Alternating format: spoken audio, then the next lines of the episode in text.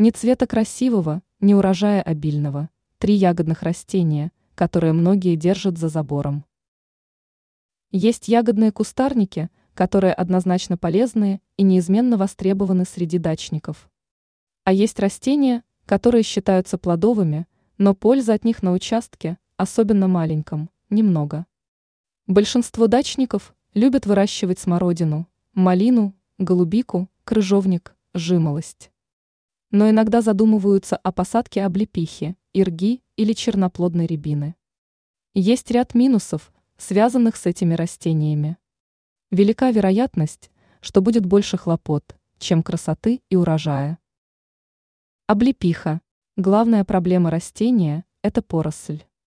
Даже после удаления кустарника некоторое время из земли вылезают молодые побеги. А еще облепиха привлекает птиц и ос.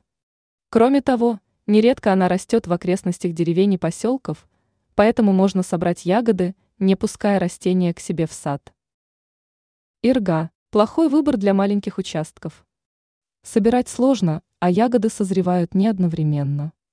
Кусты быстро растут вверх, а еще иргу любят птицы. Кроме того, пернатые неплохо сеют растения, поэтому кустики можно обнаружить в самых неожиданных местах. Черноплодная рябина – любимая ягода дроздов. Иногда птицы действуют настолько быстро, что дачнику остается лишь 20-30% от урожая. Кроме того, плоды у растения имеют специфическую терпкость, что может понравиться далеко не всем.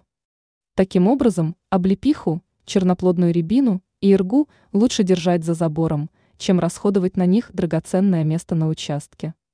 Эти растения отлично растут и за забором, но доставляют меньше хлопот дачникам.